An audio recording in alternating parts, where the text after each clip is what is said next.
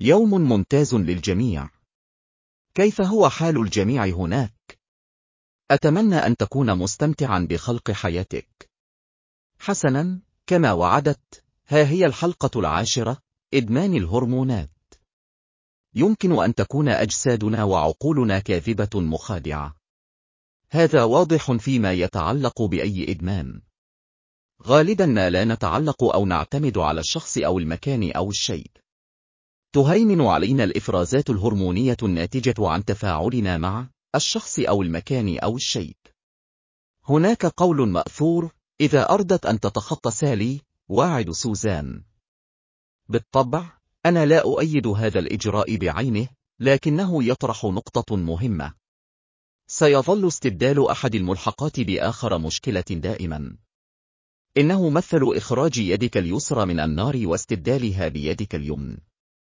من المقلاة إلى النار، قول مأثور. دعنا نعود إلى إدمان الهرمونات. لنبدأ بالعلاقات. لا يهم نوع العلاقة، لأن كل نوع يؤدي إلى إفراز هرمون. على سبيل المثال، بعد الولادة، يمكن أن يساهم الانخفاض الحاد في هرمونات الأستروجين وبروجسترون في جسمك في الإصابة باكتئاب ما بعد الولادة. لا تتأثر بعض النساء بعد الولادة، بينما تتأثر أخريات بشدة. وهناك اعتبار آخر هو أن إنجاب الطفل في الرحم من شأنه أن يحفز هرمون الدوبامين، وهو هرمون الشعور بالسعادة. يمكن أن تسبب الولادة بعض مشاعر القلق من الانفصال. يساهم القلق في إفراز الكورتيزول. الكورتيزول هو رسول الإجهاد لجسمنا. الآن هذا هو المكان الذي يصبح فيه الأمر ممتعا. غالبا ما تعتمد عقولنا وأجسادنا على التحفيز الهرموني القليل جدا أو المفرط. تنبع مشاكل المخدرات مثل الكوكايين والميثامفيتامين من الإدمان على الهرمونات. الميثامفيتامين هو شكل من أشكال الميثامفيتامين، وهو عقار منشط يمكن أن يصل بسرعة عند تدخينه إلى تركيزات عالية في الدماغ. يتسبب الميثامفيتامين في إطلاق النواقل العصبية الدوبامين والنورابينفرين والسيروتونين، وينشط القلب والأوعية الدموية والجهاز العصبي المركزي. بالمناسبة، كان هذا جزءا من حصص القوات الألمانية تحت حكم هتلر. ستكون هذه القوات شجاعة، ويمكن أن تؤدي على ما يبدو مآثر خارقة من التحمل والفظائع دون عوائق عاطفية أو جسدية. لم يكن هناك أي اعتبار للضرر الفسيولوجي الرهيب الذي عانى منه المستخدم. نعلم جميعا شخصا واحدا على الأقل يبدو غاضبا دائما. مهما كان الوضع، فإن الغضب والعنف أحيانا هو الحل لكل شيء. وإذا كانت القضية لا تبرر مثل هذا الإجراء، فسوف يفكرون ويتحدثون بشكل محموم، وبالتالي لديهم عذر للانزعاج. يتسبب الغضب في إغراق الغدد الكظرية بهرمونات التوتر مثل الأدرينالين والكورتيزول. يغذي الغضب الإدمان على الأدرينالين والكورتيزول. أنا متأكد من أننا سمعنا جميعا مصطلح مدمن الأدرينالين. عندما تغضب، تتوتر عضلات جسدك. داخل دماغك، يتم إطلاق النواقل العصبية الكيميائية المعروفة باسم الكاتيكولامينات، مما يجعلك تشعر بدفعة من الطاقة يمكن أن تستمر لعدة دقائق. إن انفجار الطاقة هذا هو مصدر الرغبة الغاضبة المشتركة في اتخاذ إجراءات جسدية أو وقائية فورية. ومع ذلك، هناك وجه آخر لهذه العملة المعينة. نحن أو نعرف أشخاصا آخرين يهتمون بكل شيء.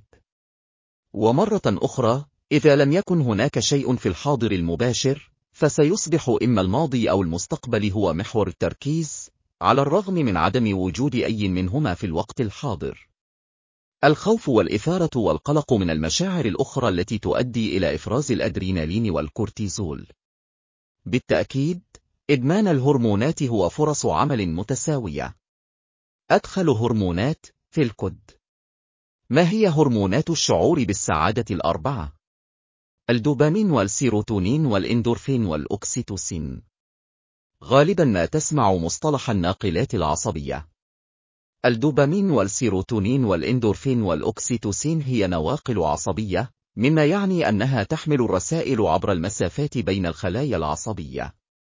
يمكن أن تسبب التعلق بالهرمونات المذكورة أعلاه إدمانا أيضا. قد يعتقد الشخص أنه لا يستطيع العيش بدون شخص آخر. منطقيا، هذا لا يمكن أن يكون صحيحا. تصل الإفرازات الهرمونية من التفاعلات الاجتماعية والعقلية والجسدية إلى المدمن. تتجلى هرمونات الشعور بالسعادة بعدة طرق. يمكن أن تصبح المادية والمال والسيارات والملابس والمجوهرات وأصوات المايونيز والطعام والمشروبات والعديد من الأشياء الأخرى غير مريحة. لا، أنا لا أقول إنك تفعل بدون أشياء معينة. لأن ماذا سنفعل بالمال؟ لن أكون مثل صحيفة تبلويد أو مذيع سلبي. أريدك أن تعلم. لكنني هنا أيضا للمساعدة. فيما يلي بعض النصائح والحيل القيمة. بالطبع، لن نحاول إعادة اختراع العجلة أو محاولة دحر نهر ملايين السنين من التطور.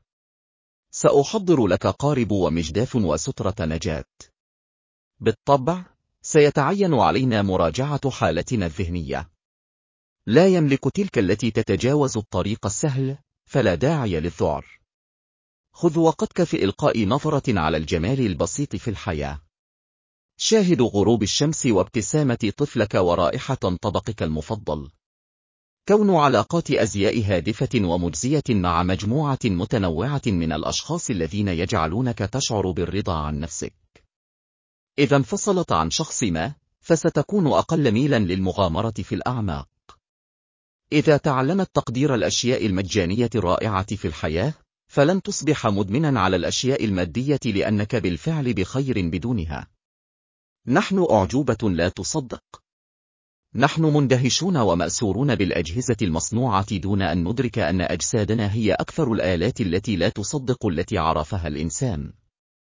هناك أعاجيب تكنولوجية عضوية في كل مكان حولنا. خذ وقتك مع نفسك. تعلم أن تكون راضيا عن عملك الخاص.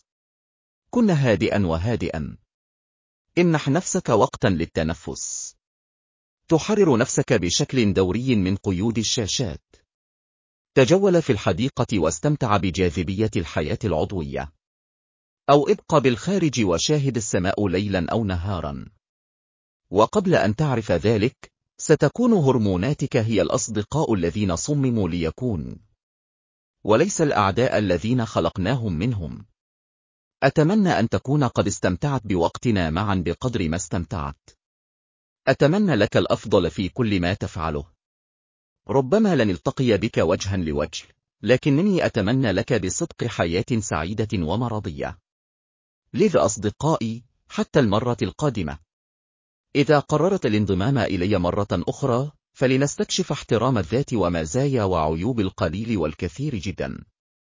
وكالعادة، لا تنس أن تحب نفسك. غير وحيد. أنت ذو صلة وجدير. ماذا عن